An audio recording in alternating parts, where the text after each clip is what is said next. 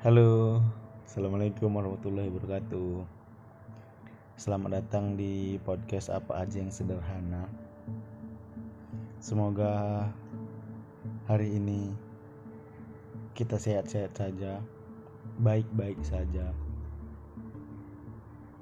Karena tanggal 2 Mei adalah Hari Pendidikan Nasional.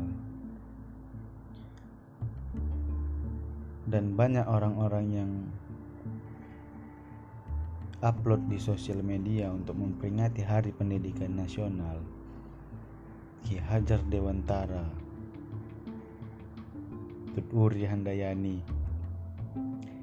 Tapi ada suatu keresahan yang sangat sederhana yang mau saya bagikan kepada kalian semua.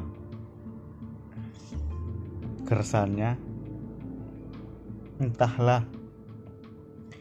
Ku yakin sebenarnya Ki Hajar Dewantara tak ingin gambarnya kita pajang di setiap sosial media kita.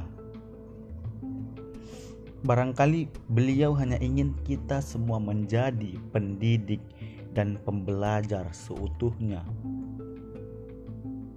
Tanggal di dalam kalender hanya sebuah angka ciptaan manusia dari timur dan barat. Kita semua harusnya mendapat pendidikan dari mana saja dan dari siapa saja.